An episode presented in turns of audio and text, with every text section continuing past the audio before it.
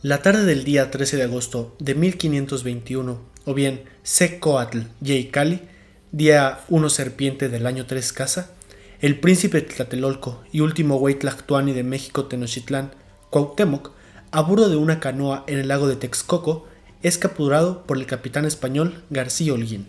Cuando es llevado a ver a Cortés, Cuauhtémoc, rindiendo la ciudad, le dice: Ya he hecho todo lo que estoy obligado a hacer en defensa de mi pueblo, y no puedo más. Toma ese puñal que tienes en el cinto y mátame. Cuauhtémoc se refería a una muerte ritual, sacrificado ante sus dioses. Cortés, ignorante de las tradiciones guerreras mexicas, se negó a ello. Quizá Cuauhtémoc no sabía que con la rendición de México Tenochtitlan no solo caía el dominio mexica sobre los pueblos de la náhuac, sino toda la cosmovisión de un mundo que los mesoamericanos tenían de sí mismos. De ahí en adelante ya nada sería igual. Muy buenas a todos, nosotros somos Alexa y el Imberbe y Dante el Caballero sin Caballo. Dos entusiastas de la historia universal que deseamos compartir nuestra pasión con todo aquel que se atreve a escucharnos. En nuestro podcast podrás encontrar a personajes, batallas, libros y sucesos que por su importancia han trascendido hasta nuestros días para formar parte de lo que hoy conocemos como la, historia. Acompáñanos cada semana para conocer lo más relevante de la historia del mundo desde el neolítico hasta la actualidad. Todo esto en un ambiente ameno e informal porque hay muchas formas de contar una historia. Pero es mejor cuando es platicadita. Les recordamos que pueden contactarnos a través de nuestras redes sociales y correo electrónico, el cual es historiaplaticadita.gmail.com y en Facebook, Twitter o Instagram. Y también en Pinterest. Ah, ¿y en Pinterest? Ajá. Y arroba hplaticadita o historia platicadita. Bienvenidos al capítulo número 12 de Historia Platicadita, en el cual vamos a hacer la segunda parte de lo que es la caída de Tenochtitlán. En este caso, la estructura del capítulo es que nos vamos a regresar un poquito para ver las cosas desde cómo es la organización política de los mexicas y entender un poco mejor ese lado del conflicto. Después vamos a retomar donde nos quedamos, que es este la, la quema de las naves. Ajá, el inicio de la, expedición Tierra Adentro de Cortés. Ajá. Luego vamos a ir avanzando ya de forma conjunta hasta la caída de la ciudad. Spoilers, la ciudad cae. ok. Bueno, lo primero que vamos a explicar es cómo se conformaba la organización política en lo que pues era el dominio mexica. Vamos a empezar por el Tlatoloyan o Triple Alianza. Era una confederación tripartita que ejercía dominio sobre las zonas conquistadas de manera conjunta o individual. Generalmente se eh, resolvían los problemas. La historiadora Clementina Badcock, en su artículo La Triple Alianza, nos explica que en 1519 los integrantes de la Tlatoloyan eran Tenochtitlán, Texcoco y Tlacopan. La Confederación gobernaba y administraba una gran cantidad de poblaciones y recursos. Además, cabe destacar que existía una jerarquía entre los integrantes, teniendo Tenochtitlán la supremacía política. El segundo lugar en importancia estaba el señor de Texcoco y bueno, la medalla de bronce correspondía a Tlacopan. Pero ¿qué eran estas tres, como dijo antes, señoríos? Bueno, esa es una palabra en español como para no conflictuarnos tanto con el náhuatl. En náhuatl sería Tlactocayotl. ¿Qué es un Tlactocayotl? Es el dominio sustentado sobre un territorio, específicamente en ciertas regiones y etnias, y implica esta organización a nivel político y si el dominante de cada Tlactocayotl es el Tlactuani, como por ejemplo Moctezuma es el Tlactuani y como él es todavía el más fregón de la Triple Alianza, es el Wei Tlactuani. El gran orador. Sí, exactamente. Así es, en segunda instancia estaba el Teucayotl. Es un dominio sustentado en los linajes y los nexos étnicos. Eh, este se ejercía sobre las regiones y sitios específicos. El gobernante era un Tecuitl. ¿Cómo? Tecuhtli. Tecuhtli, perdón. El gobernante era un Tecutli. Ahí disculpen nuestro náhuatl del siglo XVI oxidado. Sí, perdón. Haz de cuenta que era como la Eshkan Tlatoloyan, gobernaba los Tlactocayotls, los Tlactocayotls este, a los Tecuhtlis. Y cada Tecuhtli, o mejor dicho, cada ciudad, como ya para hablar un poquito en español, se dividía en barrios. En estos barrios, como ya estamos familiarizados todavía, ustedes ubican cada barrio, se llamaban originalmente calpulis. Estos calpulis son organizaciones, generalmente de tipo lineal, o sea, hay un linaje, una, como una serie de familias que hacen un barrio. En Tenochtitlán, o bueno, en los mexicas, la cuestión era muy endogámica, entre familias, no era solo una. Por eso es que este tipo de calpulis estaba más marcado la cuestión del linaje. Y estos grupos pueden tener una autonomía total respecto al resto de, de los calpulis, de los barrios. Te, te cuento así rápidamente que hay historiadores que querían aplicar como un modelo marxista a los calpulis y decían que cada barrio tiene que ver con un trabajo de la tierra. Pero eso no es, eso no es cierto porque cuando son las grandes migraciones, como por ejemplo la de los mexicas y los tlatelolcas, migran en calpuli. Entonces no puede ser este a partir de la posición de la tierra si se están si también aplica para cuestiones nómadas. Correcto. Muy bien, entonces recapitulando, para que quede un poquito más claro eh, y ya con algunos términos más occidentalizados, eh, la Triple Alianza eran los señoríos mayores, ¿sí? El, eh, el Tlatocayotl eran los, los dominios medianos, por decirlo así. La Triple Alianza es como la confederación de los dominios y los Tlactocayotl los dominios grandes. Tenochtitlán, Tlacopan y Texcoco las ciudades grandes. El Tecucayotl eran las ciudades más pequeñas. Ajá, los que estaban dominados. Sometidos por, los, señoríos grandes. Y finalmente en las ciudades tenemos a los Calpuli. Que son como cada barrio.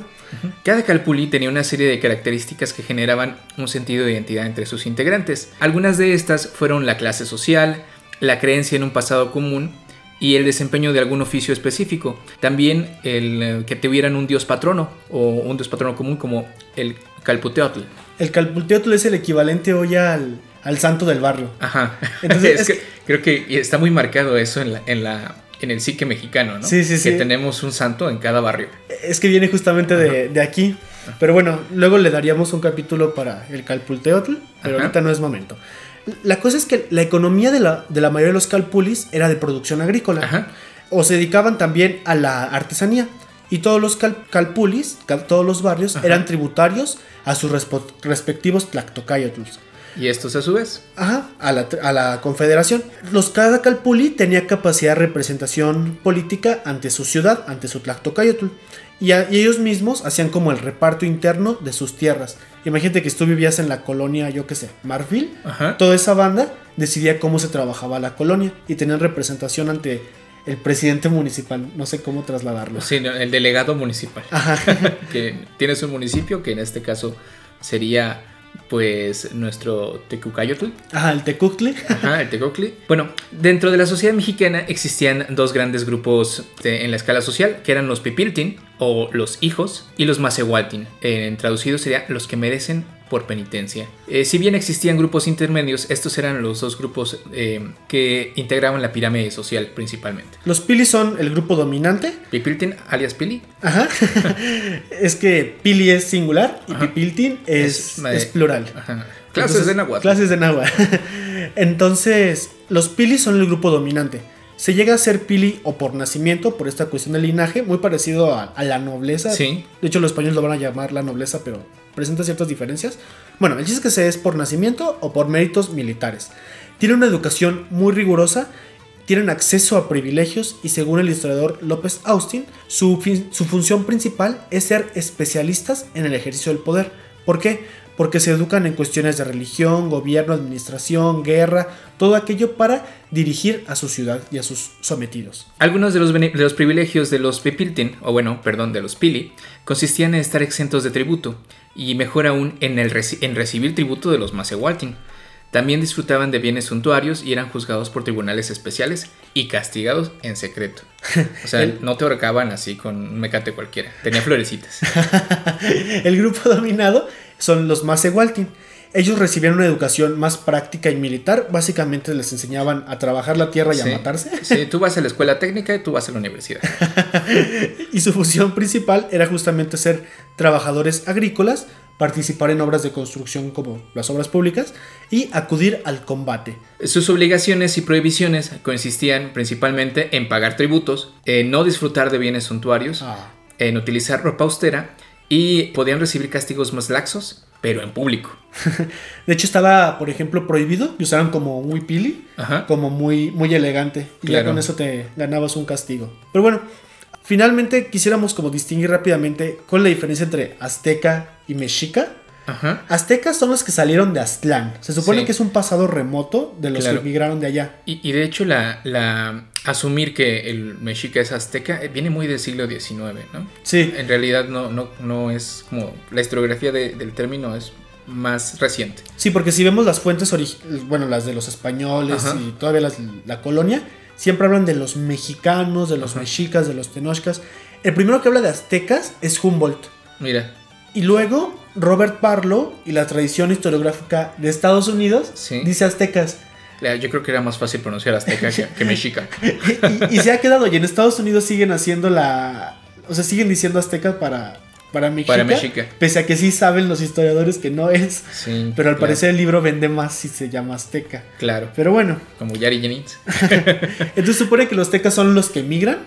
Y ya los que se asientan en Tenochtitlán son mexicas. Mexicas, tenochcas y mexicas tlatelolcas. Bueno, finalmente, mucha de la información que aquí vamos a encontrar es por un proyecto de divulgación de la UNAM, del Instituto de Investigaciones Históricas, que es Noticonquista. Ustedes lo pueden googlear, ustedes pueden ver como semana con semana lo que publican respecto a la conquista son puras cuestiones de la conquista de México. Y lo están haciendo en orden cronológico, según tengo entendido, ¿no? Sí. Desde 2019, como 500 años después. Ajá, exactamente. De 2019 a 2021 van a estar lanzando contenidos. Para que uno vaya como en el calendario circular. Ah, mira. y una cuenta en la cual tengo el gusto de participar y se les recomiendo que sigan. Ah, es arroba bernal ns, bernal noticonquista. O arroba bernal-nc. Ajá, eh, Bernal Díaz del Castillo. Y básicamente es tuitear, digamos que en ese sentido de calendario circular. Lo que estaba pasando en el día, ¿no? Ajá, pero desde el punto de vista de Bernal, leyendo su libro.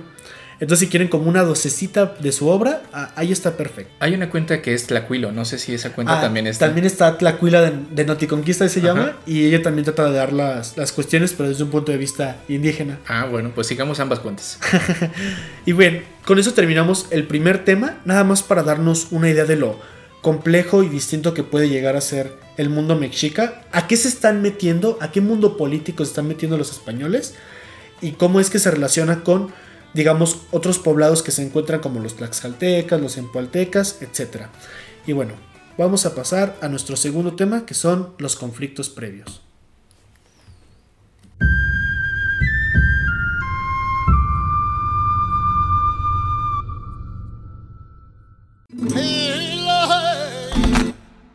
Regresemos ahora a donde habíamos dejado a este pequeño ejército de Cortés. Si ustedes han escuchado nuestro episodio anterior, si aún no lo hacen, háganlo. vale mucho la pena. Nos vamos a dar cuenta que eh, nos quedamos en cuando barrena sus naves, que no las quema, sino que las barrena para desguazarlas y utilizar todos los, los insumos que podía obtener de ellas para la empresa mayor que tenía Cortés, que ya está perfilándose hacia dirigirse a, a Tenochtitlán. La expedición cortesiana va a avanzar a territorio tlaxcalteca y va a recibir una invitación por parte de, como ellos lo escriben, Motecuzoma. y ellos pues se, van a dirigir a Tenochtitlán. El 16 de agosto de 1519 es cuando Cortés emprende su viaje ya hacia el interior, interior del territorio de lo que hoy es, es México, a México Central. Va a pasar por diversos puntos, llegando hasta una ciudad que se llama a Ixtacamixtitlán.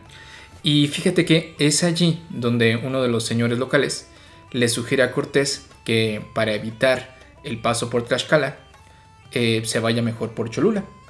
Sin embargo, también le da la idea el señor de Iztacamixtlán, que por cierto era tributario de Moctezuma, que si Cortés pudiera hacer una alianza con los tlaxcaltecas, pues podría llegar a mejores términos, a ya sea a negociar o vencer a Moctezuma. Siguiendo sus consejos es que Cortés se dirige a lo que serían territorios de Tlaxcala o los tlaxcaltecas. A diferencia de Tenochtitlán o de la Triple Alianza, Tlaxcala es una, una confederación que si eh, pues occidentalizamos los términos puede ser representada como un senado más mm. que, más que pues una, una situación de, de, cuestión imperial. Estos términos están pues muy occidentalizados como, como podemos ver. Son solamente para un primer acercamiento a estos temas. En Tlaxcala, el, eh, digamos que el dirigente principal era un noble llamado Xicotencatl Huehuetl, es decir, Xicotencatl el Viejo, que mm, eh, primero pues debaten en el Senado si deben o no recibir a los, a los españoles, si sería buena idea hacer alianza con ellos para derrotar a los mexicas, pero bueno, también tienen esta percepción de que son un pueblo invasor y que pues fácilmente pueden convertirlos también a ellos en vasallos. Entonces, en un primer momento, después de, varias deliberaciones en, en, el Senado Tlaxcalteca, se va a optar por atacar a los españoles. Pero bueno, este ataque pues tenía maña, ¿no? Decidieron que, si ganaban los tlaxcaltecas, pues obviamente el crédito de haber este, desterrado a los invasores iba a ser de la nación tlaxcalteca. Eh, y si perdían, le iban a echar la culpa a los otomís. y pues perdieron, ¿no? Pues, pues perdieron. El 2 de septiembre de 1519, un grupo de 15 indígenas sirvió de anzuelo, se dejó perseguir por los extranjeros hacia el desfiladero de Tecoac, donde Jicotencatl Axayacatzin, el hijo, el, hijo, de Jicotenca el Viejo, había preparado una emboscada con un gran número de guerreros. Ante la situación, el propio Cortés leyó el requerimiento, pero no fue atendido. Al grito de Santiago, ¡eh! bueno, digo Santiago y Sierra España, se entabló la batalla, cuyo resultado fue favorable para los españoles, a pesar de encontrarse en desventaja numérica. Durante la noche que siguió, Cortés y sus hombres consideraron por primera vez la posibilidad de que su pequeño ejército fuese aniquilado, estableciendo su campamento en el cerro de Zompachtepetl. ¿Eh? ¿Eh? Ah, una, un dato curioso, igual de lengua náhuatl. Todas las palabras son graves.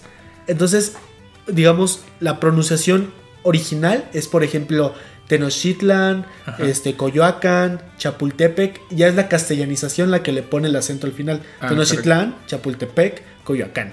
Dato curioso náhuatl.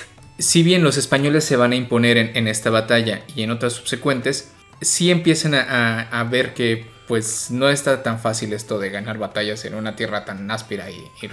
Sin embargo, los tlaxcaltecas pues también han sufrido pérdidas muy grandes y al igual que otros pueblos eh, anteriores están igual de asombrados eh, con los caballos, con las armaduras, con la fiereza de, estos soldados españoles y con armas totalmente novedosas. Finalmente, el 18 eh, de septiembre de 1519, los tlaxcaltecas van a decidir que pues se van a unir a los españoles. Si no los puedes derrotar, ¿qué puedes hacer? Júratelos. Porque el enemigo de mi enemigo es mi, amigo. sí, a fin de cuentas tenían un objetivo común, que era quitar el señorío a la Triple Alianza. De esta manera, la expedición de Cortés, primero ya vimos con el, episodio de Sempoala, que adquieren recursos y ya tienen un sustento para seguir su expedición. Así es. Y ahora con los tlaxcaltecas, que creo que asciende a 2000 el número, por ahí, pues ya te cuentan con una fuerza militar considerable para poder estarse defendiéndose y ponerse el tú por tú con otros señoríos. Así es, ya es muy razonable. Y además tienen algo muy importante que es, además de tamemes y sustento, o sea, los tamemes eran los que cargaban, van a tener mucha información de inteligencia. Bueno, pero este capítulo no es nada más llegar hacia Tenochtitlán. En el camino a Tenochtitlán, Cortés va a ir visitando diversos señoríos que no necesariamente están muy por la causa de Cortés. Habíamos dejado a, Cortés con los, los totonacos, si bien eran, eran este, un señorío aparte que pues pretendía ser tributario de, de Moctezuma no están muy de acuerdo, obviamente, con pagar impuestos. A nadie le gusta. A nadie le gusta. sí. Entonces van a ver en Cortés la posibilidad de pues, liberarse del señorío mexica o de esta triple alianza. En este tenor se dirigen primero hacia la ciudad de Cholula. En la ciudad de Cholula llega Cortés y es recibido primero amablemente. Cholula sí era tributaria de los mexicas, sí era muy, muy cercana a ellos, porque pues ya está más cerquita. ¿sí? Y allí en Cholula, después de ser recibidos pues eh, amigablemente, eh, se puede decir, Cortés va a empezar a desconfiar de, los cholultecas. Y lo hace con cierta razón, porque eh, el señor de Cholula había recibido instrucciones de Moctezuma pues de no dejar avanzar más a los españoles. Siendo advertido de esto Cortés, a través de su intérprete estrella, que recordemos quién es. Jerónimo de Aguilar. Ah, bueno, y la Malinche. Y la Malinche. y la Malitzina. sí. Pues va a ser algo que denominaría como ataque preventivo. Ajá, hay como varias versiones respecto a qué pasó. Una de ellas es que Malincia. Fue un chiste lo de que Jerónimo es el principal. No, no, Malincia. De hecho, hasta lo olvidan. En cuanto esta Malincia aprende este, eh, eh, español. español, perdón. Cuando aprende español, pues Jerónimo ya no es necesario. Sí, no, pues ya pasaron varios meses desde que está en contacto con los españoles. Y Malincia, siendo una, una persona pues, de suma inteligencia para los idiomas, pues va a ser la pieza fundamental en, en todo este, esta aventura. El chiste es que esta Malincia, al parecer, escucha o le dicen que van a atacar a los españoles y le dicen, oye, pues como que alguien pensó que ella era pues una esclava, o sea, todavía, y que se refugiara. Entonces Malintzin escucha esto, ve esto como una oportunidad de ascenso político. Claro. Este, le dice a los españoles y así se desencadena el conflicto. Eso es una versión. Hay que recordar que todo se tiene que tomar como con pincitas porque las fuentes son este, difusas y todos los que hacen testimonios solamente están, ¿cómo dices Dante? Acarreando agua para su para Su molino. Entonces, el chiste es que se escucha esto, se inicia el conflicto y se da lo que es el episodio de la matanza de Cholula, donde los españoles pues básicamente masacraron la población de la ciudad. Así es, eh, en efecto queda desprevenida la, ciudad. Se hablan, bueno, hay cifras muy, muy este, alarmantes, se habla de 5.000 muertos, Cholula se, se proyectaba que tenía aproximadamente 30.000 habitantes, entonces pues 5.000 muertos para una ciudad de 30.000 habitantes es sumamente pues eh, destroza ¿no? toda la moral de un pueblo. Es aquí en Cholula también donde los españoles van a hacerse de sus principales pues ambiciones, ¿no? que es el, oro. sí, eh, la nobleza de Cholula, que era una ciudad ya muy desarrollada, pues sí tenía pues grandes reservas de oro. Cortés muy sabiamente empieza a apartar el quinto real. ¿Sí? que era el, el 20% que le correspondía a la corona. Hay que recordar que Cortés, una vez fundando la Villa Rica, pues ya le responde directamente al rey. Pensemos en los pobres tributarios que tenían que pagar el quinto real, el diezmo y el tributo respectivo a su señor feudal. bueno, qué lata. el chiste es que el 8 de noviembre llegan los españoles, bueno, de 1519, a Tenochtitlán y son recibidos por los tlactuanes de Texcoco y Tacuba en la entrada de la ciudad. Y ya después, ya dentro de la propia ciudad son recibidos por Moctezuma Xocoyotzin. Y de esta manera se inicia un juego diplomático entre el Tlactuani Tenochcan, el güey Tlactuani, y los expedicionarios de Cortés. Aquí rápidamente quisiera explicar que Tenochtitlán había llegado a ser el gran señorío porque de entrada llegó a la ciudad, una ciudad que parece ser que no era solamente el nopal y la isla, sino que se han encontrado que ya había construcciones previas era una ciudad que primero era vasallo de otro que era Azcapotzalco. Le ayuda a Azcapotzalco con sus guerras. Y en un punto, los mexicas este, se ponen lo suficientemente el tú por tú como para aliarse con los de Texcoco y los de Tlacopa. Tumban a Azcapotzalco y ellos son el nuevo señorío más importante de la Triple Alianza de la Excantlatoloyan. Y se dedican a expandirse por lo que es todo el lago, siendo los puntos principales. Bueno, son cinco lagos en realidad, pero el sistema lacustre. De este sistema lacustre, los, los, únicos que son de agua dulce son los de hasta abajo, los, los del sur, que son Chalco. Y Xochimilco. Y Xochimilco. Entonces es como el granero del, lugar. Se habla mucho de la bueno, de esta llegada y que Moctezuma en realidad pues era una gobernante extremadamente, extremadamente supersticioso. Si bien a Moctezuma ya le habían llegado muchos informes de la llegada de los extranjeros, eh, todavía se pues se mostraba muy renuente a hacer la guerra directa en contra de ellos. No sabemos en realidad si esta postura efectivamente de extrema superstición era real, porque bueno, toda, toda esta historia que nos ha llegado está contaminada por que no hay una fuente directa. Ajá, sino que son los españoles queriendo quedar bien. Queriendo que, que le crean todo el mundo que ellos fueron recibidos y creídos como dioses. Así es. Sí, también. Y, bueno, eh, si no me recuerdo, en el libro de La visión de los vencidos de Miguel León Portilla, eh, sí se habla de que incluso algunos señoríos tributarios de Moctezuma, en las batallas previas que tienen con los españoles, le hacen llegar incluso a Moctezuma la cabeza cercenada de un español, como diciéndole, mira, no son dioses, son hombres igual que nosotros. Sin embargo, pues siempre va a estar el factor Moctezuma como Huetlatuani, también era una especie de sumo sacerdote. Y no se puede decir que Moctezuma no tuviera experiencia militar, al contrario, era un militar experimentado, pero yo creo que sí muy influido por esta cuestión eh, religiosa. Que a su vez también los españoles tenían como una gran este, influencia religiosa, pero con la que quizás estemos más familiarizados, que es el catolicismo. Pero bien, el chiste es que llegan a Tenochtitlán y empieza un juego diplomático donde hay dobles prisioneros, porque Primero están los españoles en el corazón de la ciudad. Claro, con mis aliados tlaxcaltecas que no nos caemos bien. Ajá. Y me parece que primero dejan entrar a 400 españoles Y sus aliados, eh, sus aliados tlaxcaltecas, pues los dejan afuera de la ciudad. Porque como un tlaxcalteca va a entrar a, la, a México, Tenochtitlán. El chiste es que aquí empiezan como los capítulos de Bernales del Castillo. Dice que la ciudad está muy bonita y maravillosa y así. Pero en un punto hacen prisionero a Moctezuma. Lo encierran en su propio palacio y de esa forma ya es este juego de doble rehenes. Porque los españoles están encerrados en Tenochtitlán. Pero, ellos tienen a, Moctezuma. Y, ah. y, hay que eh, también pensar qué tan traumático es esta situación para los mexicas dentro de Tenochtitlán, porque Moctezuma era como un, dios, no se le podía ni siquiera ver a los ojos. Sí, es una representación del dios en la tierra, bueno, de dioses. Quizá lo más cercano que podemos tener en tiempos contemporáneos es eh, como el Mikado en Japón, ¿no? Que, ah. que, es este, una veneración al emperador de tal manera que es eh, hasta cierto punto muy religioso, ¿sí? Es una entidad divina en la tierra. Sí, o sea. Sí, de esta manera está Como un super Juan Gabriel, ¿no? Eh, bueno, no. bueno, perdón al borracho, no es cierto. No, entonces, el, hecho de que Moctezuma caiga eh, prisionero para los españoles es algo casi incomprensible para eh, la sociedad mexica. La cosa es que las tensiones van a aumentar y para ponérsela más difícil a Cortés, Diego Velázquez, del que habíamos mencionado en el capítulo pasado. Diego Velázquez, al cual Cortés se le había escapado con los barcos. Pues eh, mandó una expedición punitiva para Cortés, o sea. Así es. Llegan casi el mismo número de españoles que con, que con Cortés. Son 19 barcos fletados de Cuba, que una expedición al mando de Pánfilo de Narváez. Pánfilo de Narváez. Y ellos vienen a llevarse a Cortés.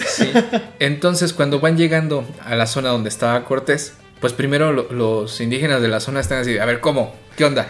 Más españoles, pero que vienen a capturar a Cortés. ¿Qué, onda? ¿No? E, esto es como que cuando le llegan las noticias a Moctezuma de que hay otros españoles buscando a los españoles que tiene allí metidos y lo tienen cautivo, dice, ay, a ver si se lo llevan, El chiste es que Cortés divide sus fuerzas. Una parte se queda ahí en Tenochtitlán, dirigidos por Pedro de Alvarado y él se va con otras fuerzas. De hecho, se lleva a Bernal Díaz del Castillo. A combatir a, combatir a Pánfilo. de Narváez. Resumiendo muchísimo, lo que hace Cortés es que lo rodea, le llega por atrás, lo captura y convence a sus hombres de que se unan a él. Así es. Tiene una pequeña refriega con Pánfilo de Narváez y creo que solamente fallecen 20 hombres. Pánfilo de Narváez venía, eh, me parece, con cerca de 800 800 españoles, venía con mujeres, venía con esclavos y casi mil, pues, eh, eh, pues no sé si aliados indígenas, pero sí, eh, pues casi casi esclavos de, las Indias, ¿no? En esta expedición de Pánfilo de Narváez, por cierto, viene un esclavo enfermo de viruela.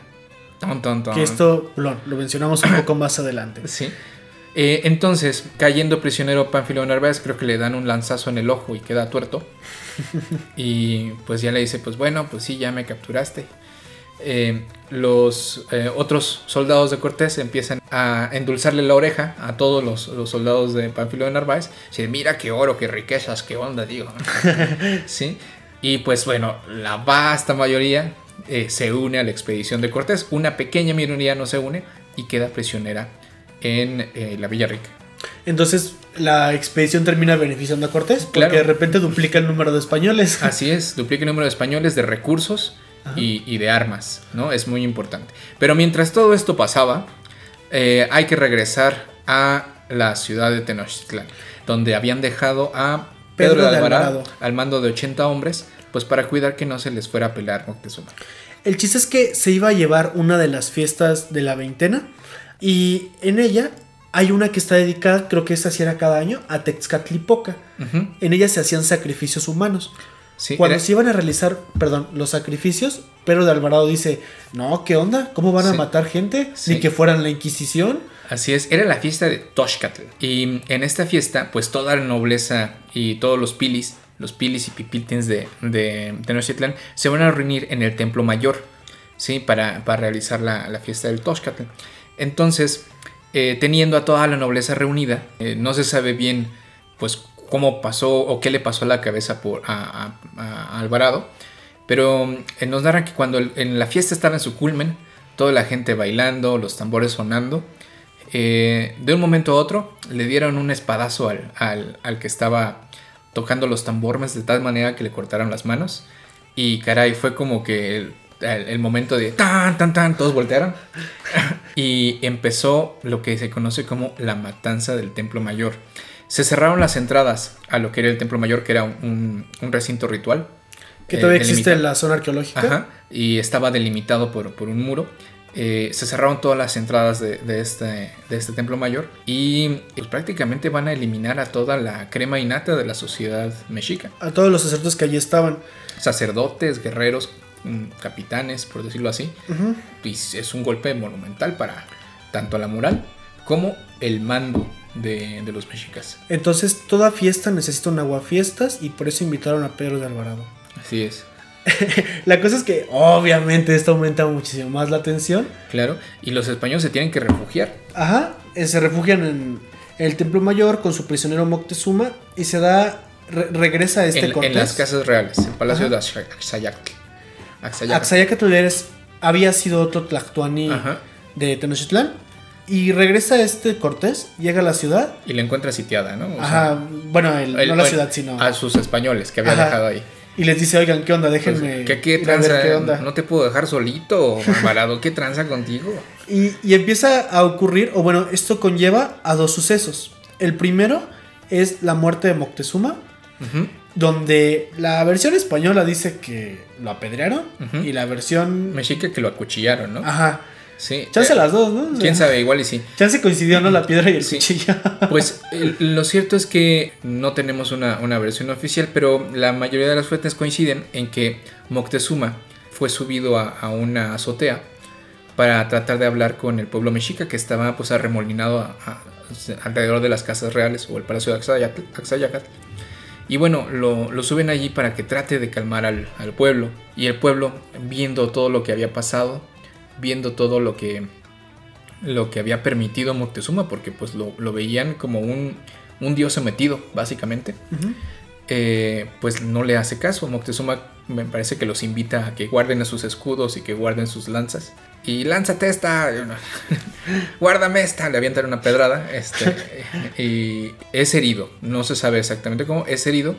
Y hay, creo que Bernaldez Quesillos dice que muere, muere en paz. O sea, tuvo una, ligera agonía. Ah, sí, porque Morelos del Castillo hasta escribe, y es que era un padre para nosotros. Ay, sí, ay, que, y que Cortés estaba muy, muy este, triste, por la muerte. Sí, sí, sí. Es posible que sí estuviera triste porque, imagínate, su rehén principal, el güey Tlatuani, el que le daba el poder sobre lo que le quedaba de fidelidad de, de los mexicas, ya se había muerto. Entonces había perdido como que su, su, as bajo la manga. Claro, pero de esa que nos decía que porque lo consideraban un segundo padre. Ay, no manches, no, ¿cómo crees? La, la cosa es que, como tú dices, pierden a su principal rey y tienen que huir porque empiezan a ser atacados por, lo, por los mexicas. Sí, duran como una semana, semana y media ahí, este, pues sitiados, básicamente. Y lo que hicieron los mexicas fue romper como los accesos de salida. Ajá. Así que lo que hacen los españoles es improvisar su propio puente. Sí, eh, bueno, para todo esto, eh, sí dijimos antes, ¿verdad? Que Tenochtitlan es una ciudad entre lagos y que hay muchos canales y cosas ah, sí, es una... ¿No dijimos? Bueno, si no lo dijimos, se los decimos ahora. Tenochtitlan es una ciudad en medio de un lago que ya había sido construida una antes de que llegaran los Tenochcas. La Venecia de América. y básicamente tiene tres grandes calzadas que la conectan con el, el resto del sistema lacustre. Entonces tiene la calzada de Iztapalapa, la de Texcoco y la de Tlacopan. Y la de Tlacopan. Entonces, una de las salidas están cerradas, improvisan un puente de, de madera y los descubren. ¿Sí? A media salida los descubren y pues les empiezan a llover las flechas. Este es el episodio que los españoles escriben con mayor tristeza, lo llaman la pues noche, triste. Es donde Cortés va a perder a la proporcionalmente a la mayoría de sus efectivos. Se van a perder también muchísimas vidas de sus aliados indígenas. Van a perder como muchísimas armas, riquezas, bla, bla, bla, Exacto. Pues parece ser que en esta, eh, bueno, esto que se conoce como Noche Triste, en la salida de, esta calzada, o sea, tratando de cruzar la calzada, muchos van a morir ahogados porque en efecto les habían quitado los puentes. Y se dice que muchos mueren ahogados porque precisamente no querían dejar las eh, riquezas. El oro, ¿no? El oro, ¿no? El oro que traían consigo cargado, que habían ya fundido en lingotes. ¿Sí? Entonces, pues hubo muchos muertos, pero ricos. ¿Sí? se, eh, según las mismas fuentes de Bernal y López de Gómara, sí dicen que como el 90% del tesoro se perdió en esa, en esa salida. Y es ahí donde pasa también un suceso conocido como el salto de Alvarado. ah, sí, ¿no? Que agarra casi, casi como si fueran las Olimpiadas. Ah, claro, un claro, Una pértiga. bueno, a ver. Se eh, echó un salto. Contexto. Estaba la calzada, hagan de cuenta que es una calzada, un puente roto, ¿sí? Eh, ciertos metros de separación porque habían quitado las tablas que las unían. Y de tal manera para que pueda pasar, Alvarado agarró una lanza y a la, mejor usanza de, de, cruzar ríos con una pértiga hizo un saltote. Cuestión que también creo que dejó muy, este, muy anonadados a los indígenas que digo, oh no manches, mira, ese tornativo las trae todas. Bueno, nada más para ubicarnos en el tiempo, todo esto ocurre a finales de junio de 1520. Entonces la, tropa cortesiana sale de la ciudad, intenta, está más bien escapa, pero es constantemente hostigada. Así es. Eh, este puente sobre los canales, o sea, es un puente larguísimo. Sí, o, bueno, es, una calzada. Una calzada larguísima que está rodeada de canales a ambos lados. Pues la asedian a través de canoas pues muchísimos, muchísimos mexicas, guerreros mexicas, que obviamente estaban bien enojados por todo lo que había pasado. Y es que incluso cuando ya logran escapar, de todas formas, en su retirada hacia Tlaxcala, van a seguir ocurriendo escaramuzas, hostilidades. No es como de que salen de Notinositlan y ya la libraron. Es de que llegan y van a seguir enfrentándose constantemente. Eh, y, esto solamente, y ese escape solamente va a ser posible gracias al apoyo de los indígenas que traían, porque si no hubieran sido superados en número. Así es, es gracias a la multitud de aliados tlaxcaltecas que tiene Cortés que va a poder pues reponerse de esta situación. Incluso en la noche triste, pues se pone a pensar en realidad si no la había regado. Según Francisco López de Gomera en la Historia General de las Indias, describiendo la noche triste, dice lo siguiente, abro comillas. Cortés a esto se paró y aún se sentó, y no a descansar, sino hacer duelo sobre los muertos y los vivos que quedaban, y pensar y decir que el bar que la fortuna le daba con perder tantos amigos, tanto tesoro, tanto mando, tan grande ciudad y tan grande reino. Y no solamente lloraba por la desventura presente, mas temía la venidera, por estar todos heridos, y por no saber a dónde ir, y por no tener cierta la guardia y amistad de los de Tlaxcala. ¿Quién no lloraría viendo la muerte y el estrago de aquellos que con tanto triunfo, pompa y regocijo, entrado a bien? Cierro comillas. o sea, entrado bien a Tenochtitlan. López de Gómara como que es más poeta que Bernal.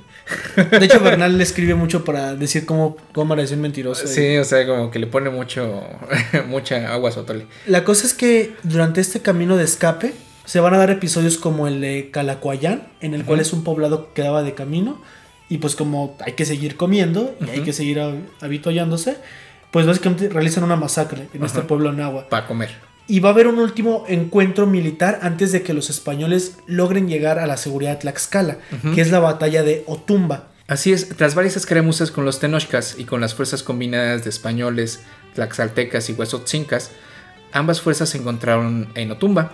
Al parecer la táctica española consistió en encerrarse en cuadros de infantería con potencia de fuego que debilitara las líneas enemigas para dar oportunidad a que los caballos, o sea, o las cargas de caballería, hicieron lo suyo, eh, desordenando las filas enemigas y darle una ventaja de carga a la infantería de los soldados tlaxcaltecas. Vamos a ver, yo creo que las primeras este, acciones combinadas de caballería, este, infantería europea con infantería mexica. Y entonces, según los testimonios, Cortés enfocó sus cargas de caballería en aquellos indígenas que portaran rasgos de, de mayor rango militar, para de esta forma desarticular la cadena de mando de la tropa. Así es, y es efectivamente esto lo que va a decidir la batalla de Otumba. Em, según los testimonios españoles, Cortés enfocó estas cargas de caballería y logró matar a uno de los principales capitanes. ¿sí? Una vez que este capitán muerto, una vez que este capitán o Cihuacóatl, que es este como el término militar que ostentaba, fue muerto. Bueno, el Cihuacóatl es como el guerrero, como el, vicepresidente. Sí. O, sea, usando un, término muy occidental. Muy occidental Ajá, es el segundo al mando, solamente después del Tlactuani. Bueno, una vez que este Sihuacotl, o vicepresidente, como bien dices, no, bueno. el, segundo comandante al cargo, eh, fue muerto, en efecto, la tropa se desbandó y huyó. Eh, ¿Quién sabe qué hubiera pasado si, si este Sihuacotl no hubiera traído sus banderas? la cosa es que Cortés llega a Tlaxcala y ahí pueden reorganizarse y volver a emprender su campaña después. Pero mientras en Tenochtitlán va a ocurrir la gran epidemia de viruela. Ah, ¿Se acuerdan ustedes de ese esclavo que había traído Pánfilo de Narváez en su expedición y que después se unió a las fuerzas de Cortés para regresar a Tenochtitlán para después salir huyendo? Bueno, pues ese esclavo tenía viruela y es esta viruela a la que jamás habían estado expuestos los pueblos mesoamericanos la que va a, a ser más mortífera incluso que las armas de los españoles en la población de México, de México Tenochtitlán. Varios cientos de miles de indígenas se verían contagiados por una enfermedad que resultaba desconocida y mortal para ellos. En abril de 1520 y enero de 1521, la epidemia de viruela mermaría la capacidad económica y política de Tenochtitlán y sus alrededores. El fallecimiento más famoso fue el del Tlactuani que había sucedido a Moctezuma, este Cuitláhuac, y padeció la enfermedad de viruela. Tras Cuitláhuac, quien le sucedió como Tlactuani fue Cuauhtémoc, o a partir de ese momento, Cuauhtémotzin. El Zin es un sufijo que significa mucho respeto. Así es, como el gran señor. Tal como nos cuenta Sahagún, desde el punto de vista de los mexicas, cuando se fueron los españoles de México, primero se difundió entre nosotros una gran peste, una enfermedad general, gran destruidora de gente. Algunos bien los tapó, por todas partes de su cuerpo se extendió, en la cara, en la cabeza, en el pecho. Era muy destructora la enfermedad. Muchas gentes sufrieron de, ella. Ya nadie podía andar. Nomás estaban acostados, tendidos en su cama. No podía nadie moverse. No podían mover el cuello o hacer un movimiento de cuerpo. Y cuando se mocían de algo, daban de gritos. A muchos dio muerte la pegajosa, apelmazada y dura enfermedad de granos. A muchos con esto se les echó a perder la cara. Quedaron cacarrañados, quedaron cacarizos. Unos quedaron ciegos, perdieron la vista. El tiempo que estuvo en fuerza esta peste duró 60 días, 60 días funestos. Rápidamente, la para saber quién es Sahagún, porque no suena muy indígena el nombre. Uh, Sahagún es un fraile que llega ya después de la conquista y hace dos documentos: el Códice Florentino, Florentino y la historia general de las cosas de la Nueva España. Son básicamente el mismo documento, solamente que uno es un códice, otro es un texto. Ajá. en el cual, ¿qué pasa? Sahagún argumenta que los indios, como él los llama, aún no están evangelizados. Y para evangelizarlos hay que conocerlos a fondo. Y en ese acto de querer conocerlos para evangelizarlos, nos genera una de las fuentes más ricas para poder conocer la perspectiva indígena. El doceavo libro, porque son 12 libros, es el que nos cuenta la historia de la conquista. Pero bueno, este capítulo nos quedó muchísimo más largo de lo que esperábamos. Vamos a dividirlo aquí para tener una tercera parte. O sea, ya no van a ser una miniserie de dos, sino de tres. este es un plot twist también para nosotros. Así es. Venía buscando cobre y encontré oro y tres capítulos. Entonces, vamos a pasar a nuestra siguiente sección que es Historiando Ando.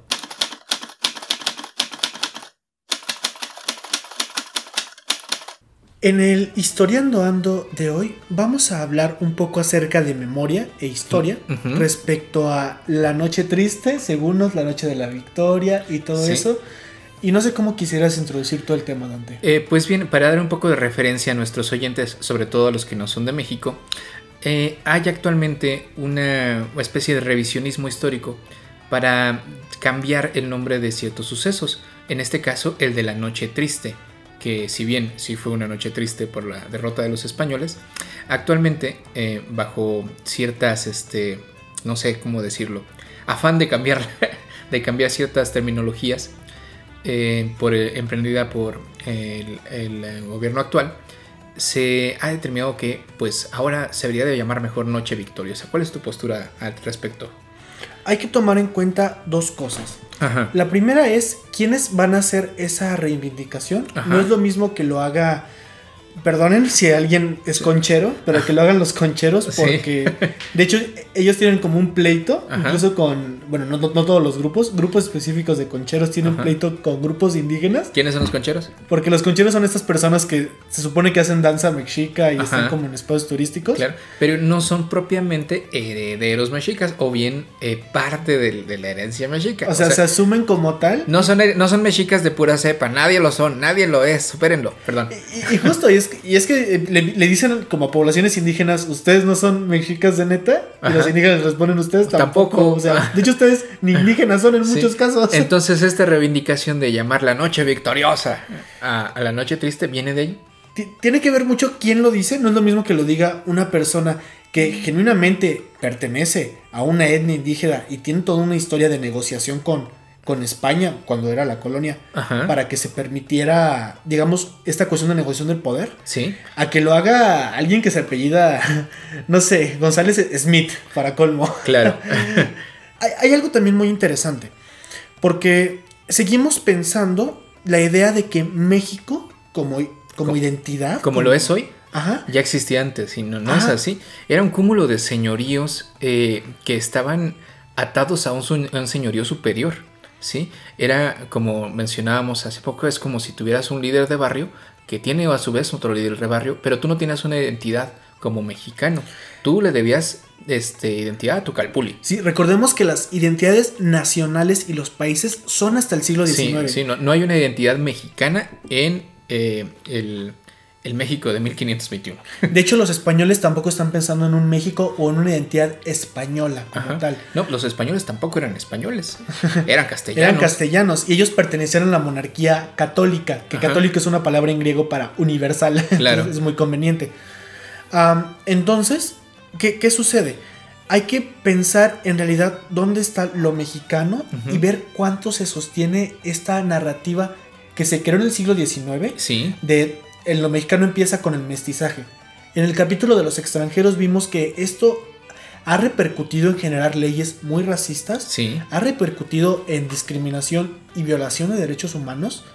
Entonces, que sigamos poniendo nuestra identidad ahí mm, genera problemas. ¿Por qué surgió esto?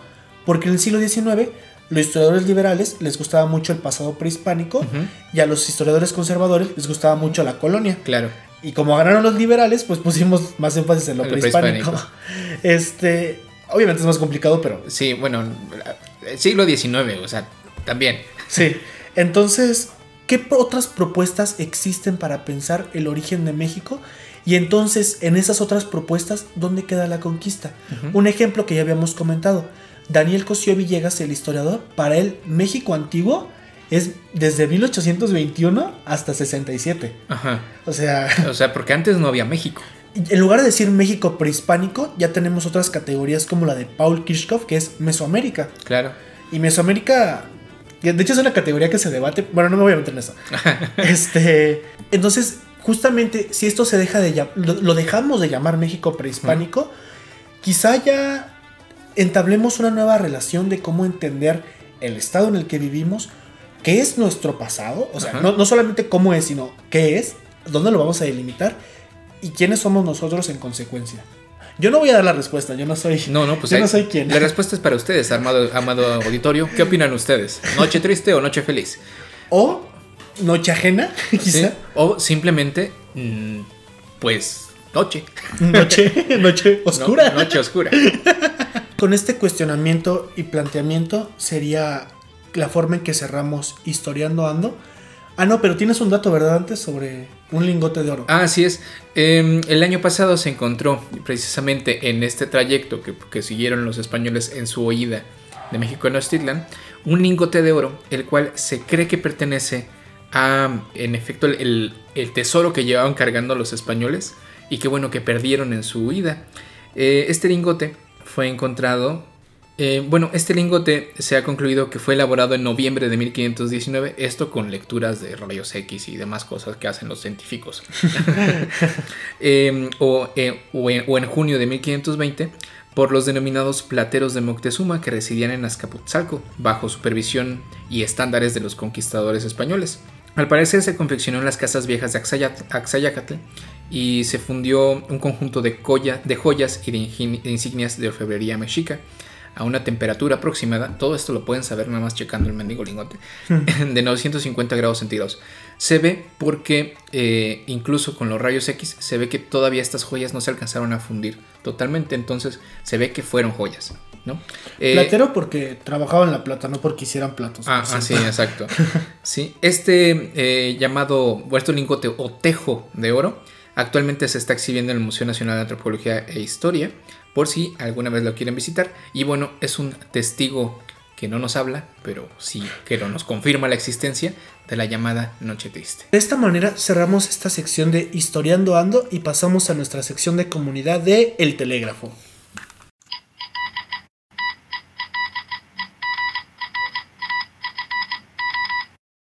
En esta sección de El Telégrafo, primero vamos a mandar saludos a varios de nuestros escuchas. Yo quisiera mandarle un saludote a Cincintli Cortés y a Mariana Gabriel por, pues por escucharnos y aparte recomendarnos. La verdad, muchísimas gracias. Así es, también un, gran saludo para Diana Martínez, eh, que nos escucha eh, con gran devoción, así como a Jesús Martínez Ciprés y Eduardo León, grandes compañeros de este podcast. También quisiéramos en nuestra sección de fe de ratas o roedores católicos agregar algo al capítulo del matrimonio. Roedores religiosos. Roedores religiosos. Ah, rápidamente, nosotros comentamos de esos matrimonios hipogámicos e hipergámicos donde un burgués rico se casa con una noble pobre y así el burgués adquiere título nobiliario y la noble pues varo. Había casos donde la diferencia de grupo social era, tan grande que no se podía pasar el título nobiliario al burgués. Eso es ah, un matrimonio morganático. Entonces, no importa cuánto dinero tengas, no te voy a dar mi apellido. Ajá. entonces, como del burgués, pues ¿para qué me caso? sí. Eh, pero bueno, ese matrimonio morganático, ¿qué, ¿qué, ejemplos podemos tener en la actualidad? El ejemplo quizá más este, común y que toda la prensa rosa supo y que por ende México todo supo es el del actual rey de España, Felipe de Borbón, que se casó con Leticia Ortiz. Sí, ¿hasta acuerdas la que había salido una portada de Maná? ¿Es neta? Eso dicen, es el chisme, está bien bueno. bueno, continuamos en otro capítulo. bueno, de esta manera cerramos lo que al parecer ahora son tres partes de esta miniserie de la conquista. Nosotros no sabíamos que iba a durar tanto. Pero es que está bien interesante, ¿a poco no? Entonces nos vemos la próxima semana con lo que ojalá ya sea... La última parte. De la caída de Tenochtitlan. Para que acabe de caer. Nos vemos hasta el siguiente capítulo.